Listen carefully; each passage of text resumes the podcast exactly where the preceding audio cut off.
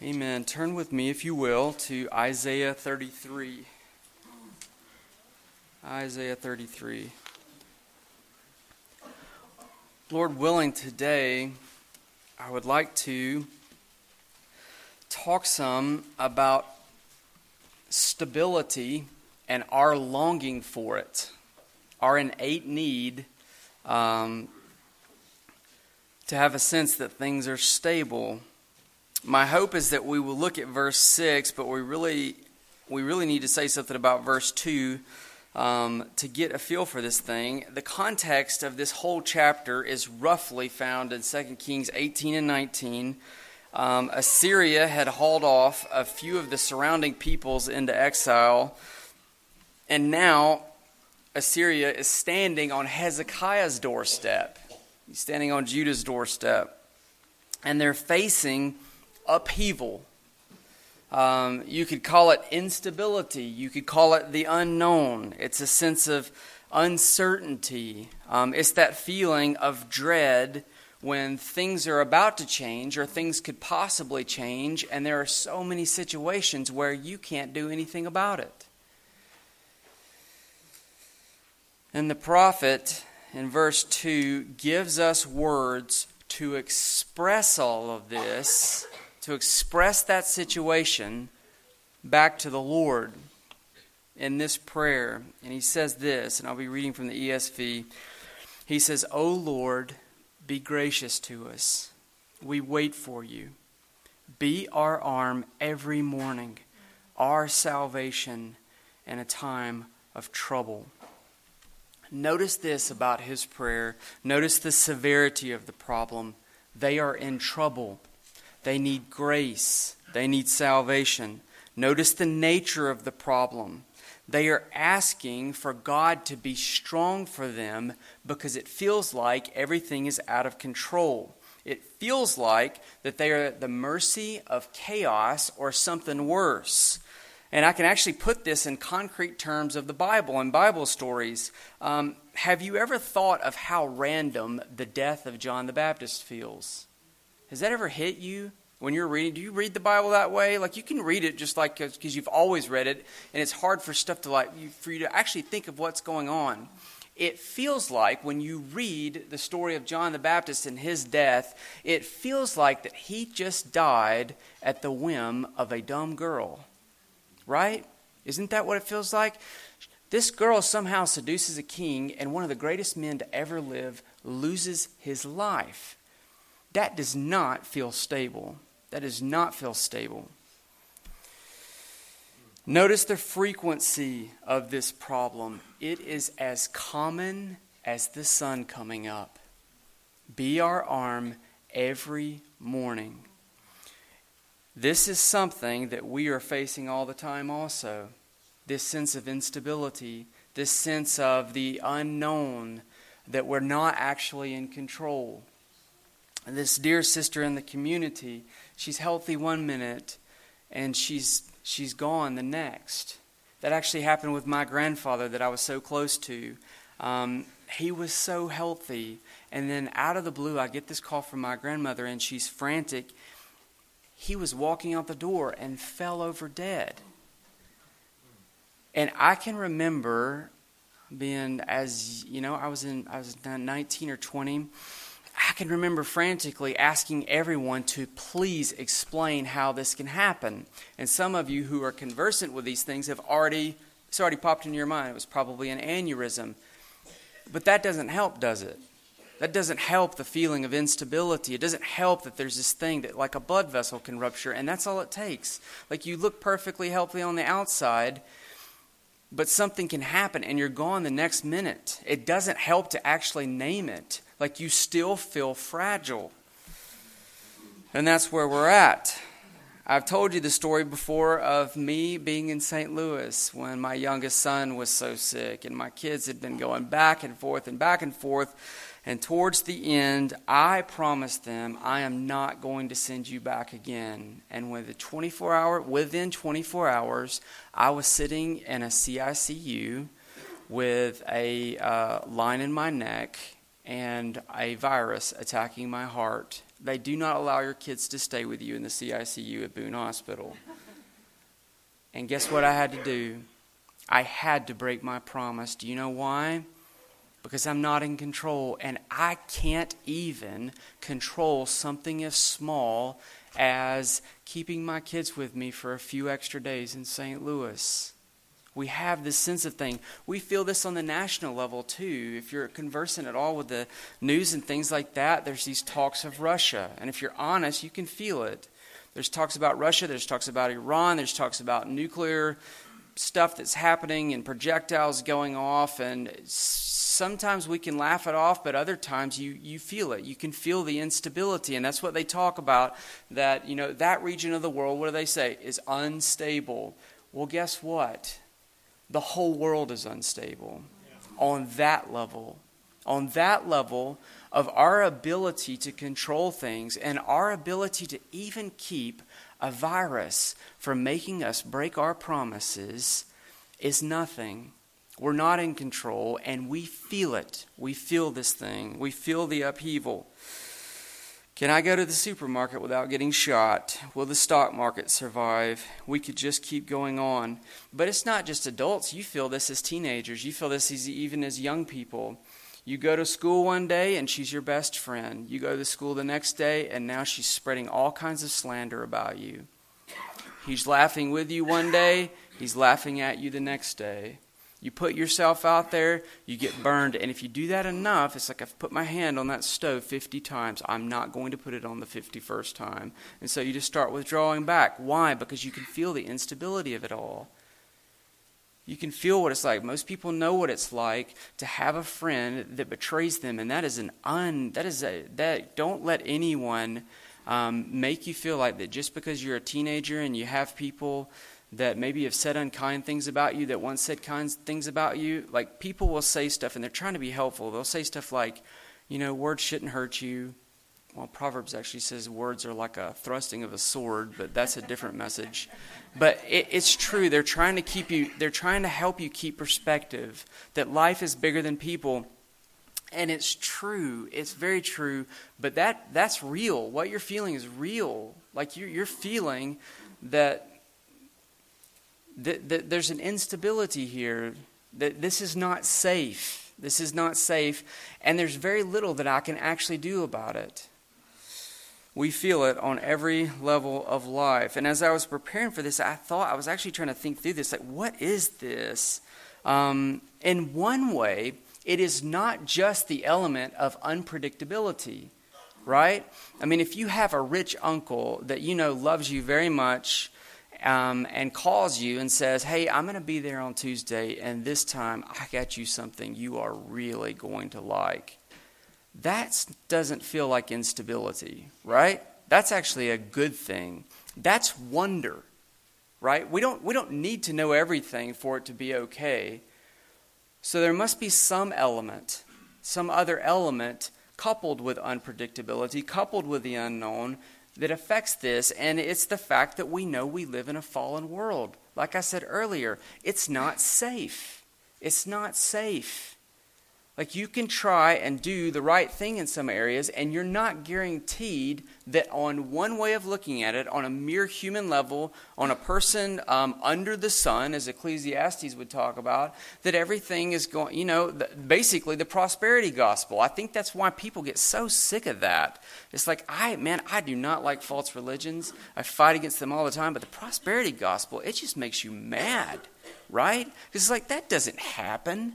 And you hear him going over to Africa and preaching to these poor people that if you would just trust God, you would get out of your poverty. And it's like just infuriating because you know that's not the case. You know people that have tried to be wise with their money and it doesn't always work out.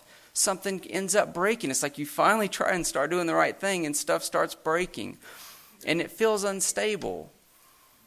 Everything feels like it's constantly going to change and again, on one way of looking at it, there's this sense of dread that I don't really know what's going to happen here. This could go one way or the other, and I've seen it go a good way several times, but I can't promise it's going to go that way every time. What if it goes the other way? What am I going to do then? This is the world we live in. But in verses 5 through 6, God speaks into our awful mess that we have created because the reason why that there's not just wonder in the world like the rich uncle that there's instability is because of sin. We brought it here. We brought sin into the world. The instability that we feel on a daily basis and that sense of dread we have ownership in it. It is because of sin. But god didn't leave us this way. Listen to this verses 5 and 6 the Lord is exalted, for he dwells on high. He, has, he will fill Zion with justice and righteousness. And listen to this. Don't you love this verse? And he will be the stability of your times. Abundance of salvation, wisdom, and knowledge. The fear of the Lord is Zion's treasure. So, briefly, I want to talk to you today about the source of stability and the means of stability. What does it look like? How does it come? The source of stability and then the means of stability. I can remember being younger, and some of us kids built a tree stand, and I got a ways up the tree stand, and I heard a I heard a pop. Um, creaks are fine. When you hear a creak, pops are not fine. So I very uh, gently got back down, and we waited for my dad to get home and it was a friend and I, and we explained to him the difference between a pop and a creak and asked him if he could come help us. And so, what did he do? He came out, he got his tools, and he reinforced it. He reinforced it. He put something stable up under it. Turns out we weren't very good carpenters, and turns out I have that problem still. Uh, but Dad came out there and he put boards under it. He put multiple screws in it. And when we got back there and put it there was not there wasn't even any creaks left. Like it was just solid. And so you climb up there and you're kind of you know as a kid you're kind of like bouncing on it a little bit. Like is this thing really going to hold me? Well within a couple of minutes you know we're shooting up and down the tree and basically never thought of it again. And funny enough i just thought of this when i was taking charlie out in the woods um, a long um, about a year and a half ago it's actually still there it's uh, that that bottom rung is now way up here, but that is actually still there. Why? Dad reinforced it. Now it's stable. Now it's stable, and that is what God is for us. We live in an unstable world that is safe. There are a lot of times when things are coming our way and we feel it you feel it as a teenager you feel it as, as a young person that there's just stuff like i don't know how it's going to turn out and i don't know what i'm going to do if it turns out this way because i've seen it turn out that way before with people. But god has come along and he offers his stability to us. God is unaffected by the chaos and the upheaval of the world, he is exalted and dwells on high. He will be the stability of your times. The source of stability is God alone. I can remember kayaking a flooded river, and it was flowing really hard, and we were really tired and it was hard actually to get to um, the sides, but we were coming up and there was a big rock in the middle, and so we came up and we rested against that rock, and that river was flowing. I mean, it was flowing hard. If you've ever been on a flooded river, you know, like they flow hard. And I remember resting against that rock and just thinking of how unaffected that rock was by that raging river. And that's the way rocks are, and that's why God is called a rock. Deuteronomy 32 4 says, The rock, his work is perfect. All of his ways are justice, a God of faithfulness. I love that because sometimes the Bible says a rock, but every once in a while it uses this other thing because it wants you to know God's not just a rock. You've seen rocks before, but this is the rock. The rock. His work is perfect. Psalm 18 the psalmist does this a lot, doesn't he? The Lord is my rock and my fortress and my deliverer, my God, my rock, in whom I take refuge, my shield, the horn of my salvation, my stronghold. Verse 6 He only is my rock and my salvation, my fortress. I shall not be shaken. fortress, rock, refuge, stronghold. What is he trying to communicate? God is, st- God is the stability in an unstable world. There's a lot in the world that looks uncertain when you're looking at it from one way, and we'll talk about this in just a second. But one thing we know for sure, and we can just nail that down at this point in the talk God is a rock, God is unmoved. I went to a place not too long ago where I used to play as a kid, and literally everything about that place had changed except the big rock by the creek. It was still the same. And that's how God is. Rocks cause you to change plans. I vaguely re- recollect playing as a kid out in the woods, and we were clearing an area, and the plan was to totally clear it so that we could move some stuff in there. Well, we were able to clear out everything except one thing a big rock. And I think we made it a table because that's all you can do with a rock, right? A while back, I hit a rock with my lawnmower. It chipped the blade and dented the deck, but the rock stayed the same right? Didn't change the rock, it changed my mower. That's the way God is. God is unaffected. Think of that. Think of that.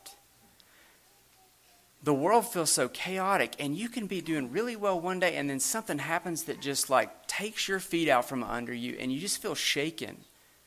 And let me just go back and reapply this again. Like you go to school, or something happens and one of your friends says something unkind about you, and it just, it's, it's real, right? Am I just totally misrem- not remembering how this feels and now only like imposing my adult thoughts on it? That feels real. It does not feel good. And it, it just feels, it feels like upheaving. It feels like it's just like nothing is secure. Like I don't know, if, can I count on anything? The Bible comes along and speaks into your situation, and it speaks to you, mom and dad, too, about your finances how unstable that may feel, or the world situation, or something that happens to your friend, or something that you see that clips your leg out from under you. It is coming with this message right here God is a rock. God is not affected by these big things that are happening. The world seems like you read the news, the world is in such upheaval, but it says that God is high and exalted. So there's chaos down here, and up here is God who is totally unaffected by it all. And if you can actually just get that in your trials, if you can just get that, that I feel swept away and my mind is, my head is swimming, but God is the same, God is not moved, God is unaffected, that can help you. He is a rock. He's not just a rock, he's the rock. It says in Hebrews 13:8, Jesus Christ is the same yesterday, today, and forever. Your friends might change, your bank account might change, the world might change. Jesus never changes. So if you see him doing something in the Gospels for someone, you see him treating or treating a situation a certain way, and you can sense this is God's heart for this person in this situation, you can know that's God's heart still today because Jesus is the same yesterday, today, and forever. So Peter says in 1 Peter 1 2, Behold, I am laying in Zion a stone. You know what a stone is? A stone's a rock. A cornerstone, chosen and precious, and whoever believes in him will not be put to shame. He will be the stability of your times. What a promise. He's not just the stability of George Mueller's times or George Whitefield's times. He's not just the stability of Isaiah's times or some other time. He's not just the stability of pastors or nations or churches. He's, he will be your stability. What a promise. God is the source of stability. What about the means of stability? I read a story recently of a guy who fell out of the boat and he drowned because he couldn't get back in. He couldn't get back in. God is stability, but how do we gain access? How what, what, what is the point where you go from getting your legs clipped out from you under time to now you are resting on the rock? God offers it to us. He says, I will be this, He will be the stability of your times. How do you gain an interest in this? What are the means? The first way that God does it is by changing our mind. And that is what is meant by the phrase abundance of salvation, wisdom, and knowledge. And the other thing that God does is He changes our heart. And that is what is meant by the fear of the Lord is Zion's treasure. So let's just look at these very quickly here. Stability comes when we view the world like God does. That's what the Bible means by wisdom and knowledge. And today I'm just going to talk about wisdom, but when you read Proverbs and read the rest of the Bible, you know wisdom and knowledge are very closely related and tied together. A simple definition of wisdom is knowing how the world really works knowing how it really works. And you see this throughout the Bible, but especially in the books of wisdom like Proverbs, where you have the sages. It talks about that, the sages that are sharing wisdom. The prophets' classroom, when they're teaching us, the classroom is the temple. But when the sage is teaching us in the books of wisdom, their classroom are places like the field. And so um, wisdom's. So what they do is you'll find them looking out in a field. They're looking at an ant. They're making observations and deductions about how the world really works. Wisdom starts from the fact that god made the world and he made it with an order. There is a certain way that the world works and when you work in conjunction with the world when you work with its purpose life works things work when you work against its purposes, you're going to ruin your life. It's the difference between trying to cut against the grain and trying to cut with the grain. Your life will be so much easier. And that's what the sages talk about, and that's what they talk about when they talk about wisdom. For instance, whoever guards his mouth preserves life. He who opens, his, opens wide his mouth comes to ruin. The Bible's trying to tell us, like, this is the way that the world works. You're going to be naturally tempted in your life to open your mouth a lot. When you open your mouth a lot, you're going to end up ruining your life. And how many times, like, we could spend the rest of the time actually just telling stories about how that actually has happened. The world actually really does work that way. And he says this a lot like, a lying tongue hates its victim, and a flattering mouth come, works ruin. You are going to ruin your life if you don't live your life the way that God has built the world there is an order to the world. So wisdom knows that there's an order to the world, but it also knows that that order is fallen. It's fallen. You get this in Proverbs, but you especially see it in the other wisdom books like Ecclesiastes and Job. And sin has blinded us to that reality. We're blinded to the reality. And so the Bible talks a lot about do not be wise in your own eyes right? And the Bible talks a lot about changing your mind. Set your mind on things of above. What is it? What somebody actually shared it earlier, I believe, Romans 12. Be transformed by the renewing of your mind. You come into the world thinking along a certain line. You think a certain way, and we are all subject to it. You think you know the way that the world works, and man, we are hard on our kids about this, aren't we? It's like, you know, you listen, like you don't know anything basically. So you, you listen to me. Well, guess what? Adults, we don't know anything either apart from the Lord helping us. We know some things, but we don't know ultimate things. We don't know ultimate reality unless God comes and changes our mind and we are renewing our mind in the world. For instance, naturally, the world thinks that the way to really get ahead is through strength and force. But wisdom comes along and says that the reward for humility and the fear of the Lord is riches, honor, and life. That is counterintuitive. Nobody comes in the world thinking that, that I bet the way to riches, honor, and life is that if I fear a bunch. That's not how we think at all. That's not how we think at all. And as God reveals himself more throughout history, wisdom, or the way that things really are, comes more clearly into focus so that by the time we get to the pinnacle of revelation, the, the biggest revelation, what we could call the apex of revelation, like the highest revelation of God, which is Jesus Christ, we are told that in Christ are hidden all treasures of wisdom and knowledge. Do you want to know the way that the world really works? Do you know how the how you're supposed to live your life? Do you want to know what the world's order really looks like? Look at Jesus. In Jesus are hidden all the treasures of wisdom and knowledge. So we learn in Jesus that God will often let things like evil look like it is getting the upper hand, but actually, He is using that evil to bring about the greatest good we could have possibly imagined. What looks like chaos and a mob shouting, Crucify him, is actually God saving the world. And with wisdom comes a new set of glasses called insight. Insight, in the Bible, you know this if you read Proverbs 1, the Bible talks about wisdom, insight, and it often talks about them together.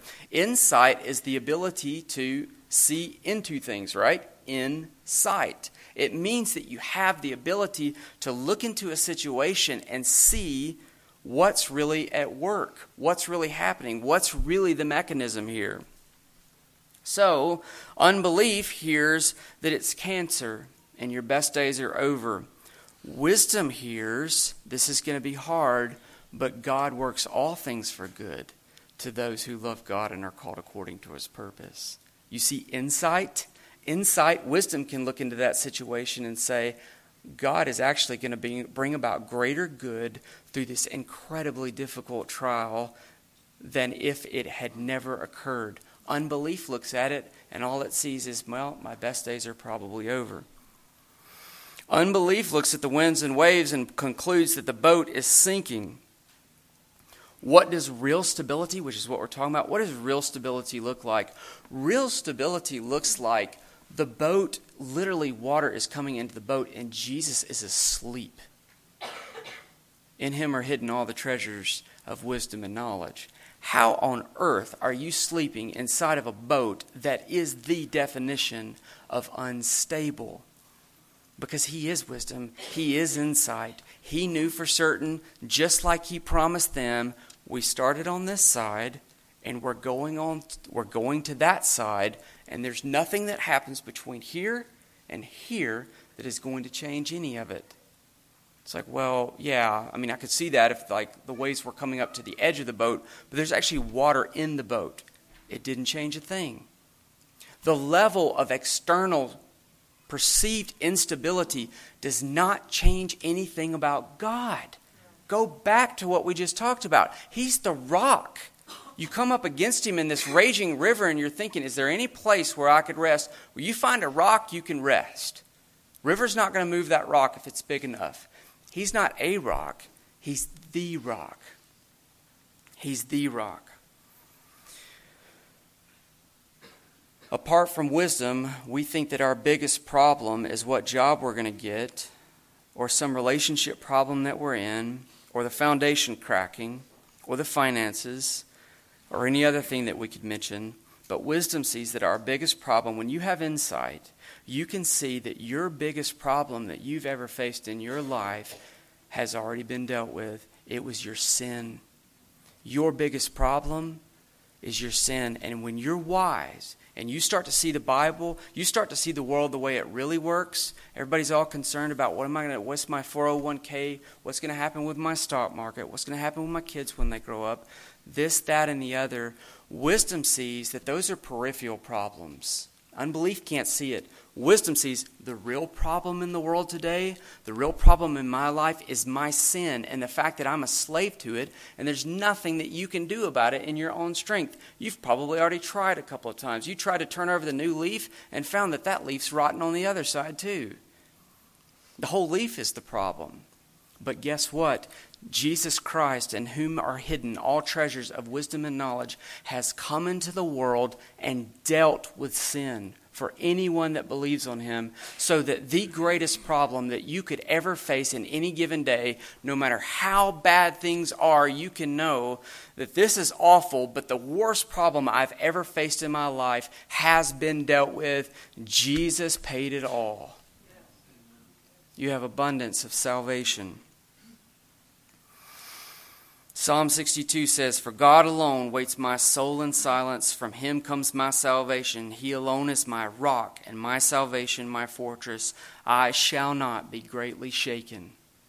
He's not saying that I'm going to be uh, you know, healthy, wealthy, and wise. He's saying hard things are going to happen, but I'm not going to get moved.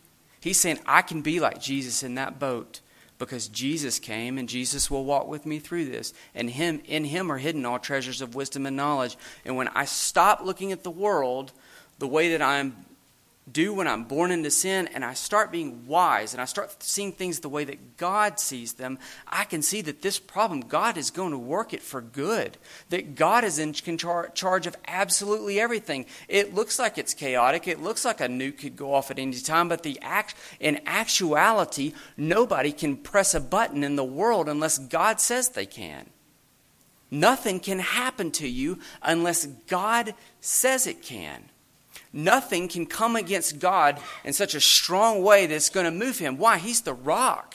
He's high and exalted. He doesn't get affected by these things like we do. So we may feel like our legs are clipped out from under us, and that's not probably going to change a ton when you start growing in wisdom. You're still going to feel that initial clip, but the difference is, the difference is, instead of just descending into despair, you are going to say things like, Psalm 16, I bless the Lord who gives counsel. See, he's giving wisdom. Like, I'm, man, I think of this this way.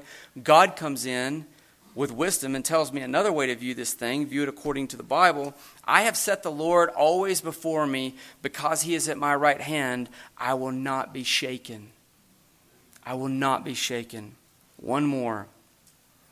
1 Corinthians 15. Therefore, my beloved brothers, be steadfast, immovable right? That's what we're talking about. Always abounding in the work of the Lord, knowing that your labor in the Lord is not in vain. Be steadfast, be immovable. How are you going to be immovable? Wisdom. Wisdom. God will teach you things. God will show you how the world actually works. And as you believe God, you begin to view everything totally differently. So now you can be steadfast immovable, knowing that your labor in the Lord is not in vain. It may feel like mundane homeschool, it may feel like changing diapers and insignificance. it may feel like that what you're doing is a bunch of stuff that doesn't matter. But when you become wise, you can see your labor in the Lord is not in vain. It's not in vain. There is nothing in vain. You can go to Cambodia and be a missionary and see, you know, you see thousands of people converted. And people can write biographies about you. Or you can be a house mom and you labor quietly in your own sphere and nobody's going to read you know, nobody's going to write your biography or things like that. But you can know this. If you're not wise, that's going to discourage you. But if you're wise and you start to see the way the world really works, you can know that that deal over there that God called them to, God is pleased with it because they were faithful in what they did. This thing over here that God has called you to, if you are faithful in it, God will be pleased with it just like He's pleased with that. What does it say about what is Jesus? Jesus is trying to teach you something about the way the world works. When that woman comes and anoints him with perfume, what, is, what does he say? He says she did what she could. Oh, what a liberating verse. She did what she did. She did not do what she could not do. She didn't do what she can't. She did what she could. What has God called you to? Has He called you to that? Or has He called you to this? It doesn't matter. If you're unwise, it's going to matter. If you're wise, you're going to see that you can please God right where it calls you and your life matters to Him. And He'll help you with that homeschooling, He'll help you at your mundane job.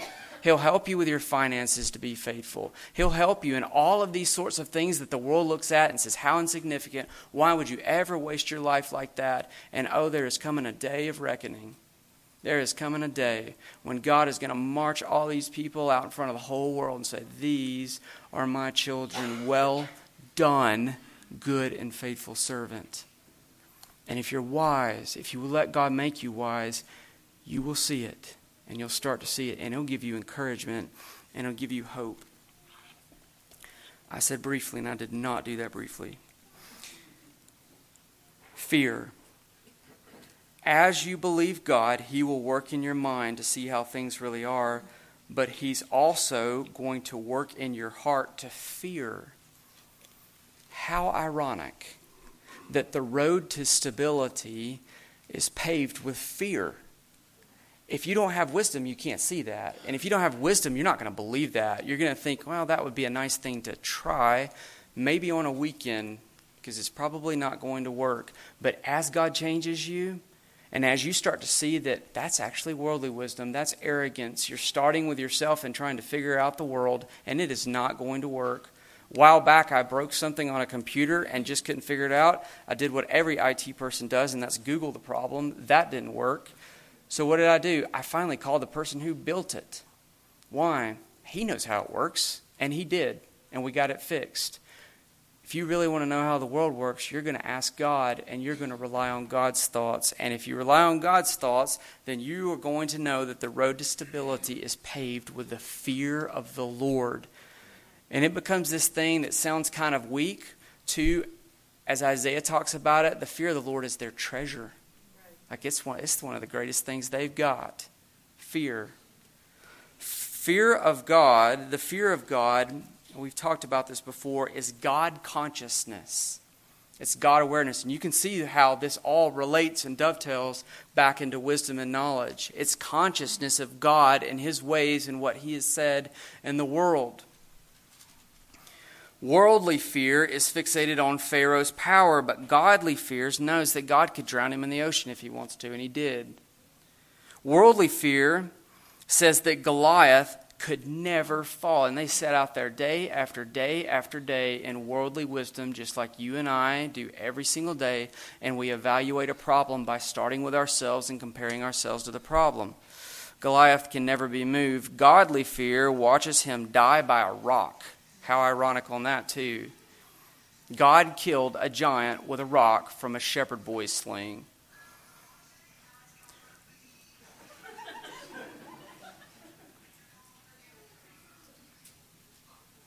Thanks, brother. Don't miss this. Don't miss this because this this one like you you live here, you live in these things. You're going to face stuff this afternoon that's going to seem big. You're certainly going to face stuff, man. It's just it's like it's like the sun coming up on Monday. Like stuff's going to happen. You're going to be back in homeschooling tomorrow. There's going to be stuff that's going on, or you're out of homeschooling, and that's a trial too. It carries its own unique set of challenges. You're going to be back at work. You're going to be trying to balance the checkbook. You're going to be going through all these things. You're going to be talking to your parents that are sick. You're going to be talking to loved ones that are lost, and you are going to be facing the giant again. You need to hear this you are either going to be wise in your own eyes and compare yourself to that giant, or you're going to know that one time, just like I said, God killed a giant with a rock from a shepherd's sling. Because that's the way that the world works. The way the world really works is not that those things are ultimate, God is ultimate, and He does whatever He wants to because He's the rock. Godly fear, uh, worldly fear, looks out sees the winds and the waves and concludes that we're drowning. Godly fear rests, knowing that Jesus said we are going to the other side. Fear, the fear of God, has to do with your fundamental direction of your thinking. That's why Proverbs says that it's the beginning of knowledge and wisdom. When you live your life oriented towards God, when you determine in your heart God help me. I am going to live my life by this book. God, Jesus, come and walk with me. You said I could abide in you. Lord, teach me, help me to know and to see when all these things happen how the world really works. When you come with that disposition, when that becomes your starting place, you are by definition saying, I want to live my life in wisdom. The fear of the Lord is the beginning of wisdom. And if today you tell God, Lord, I need your help. I want to fear you. I want to walk with you. I want you to be my Lord, to own my life, God will start you on the path of wisdom, and you don't have to be a slave to the perceived instability of the world. You don't have to live your life at the whim of the stock market or other people, what they say or think about you or how unnerving it is when things that happen that seem random and out of the blue, you can know that this world is not random. There is a rock that is unmovable. And this world is built with an order. It works a certain way, and the rock is the one who built it. He knows how it works. It's always worked like He says it works, and He can teach you how it works. And you will find rest for your souls. And you can be like Jesus, where everything around you looks completely unstable, and there is water coming in the boat, and you are asleep on the stern. And those around you just wonder, what is this that we do not have? It's stability, and it's based on wisdom, and wisdom is based on the rock. God is a rock. Let's pray.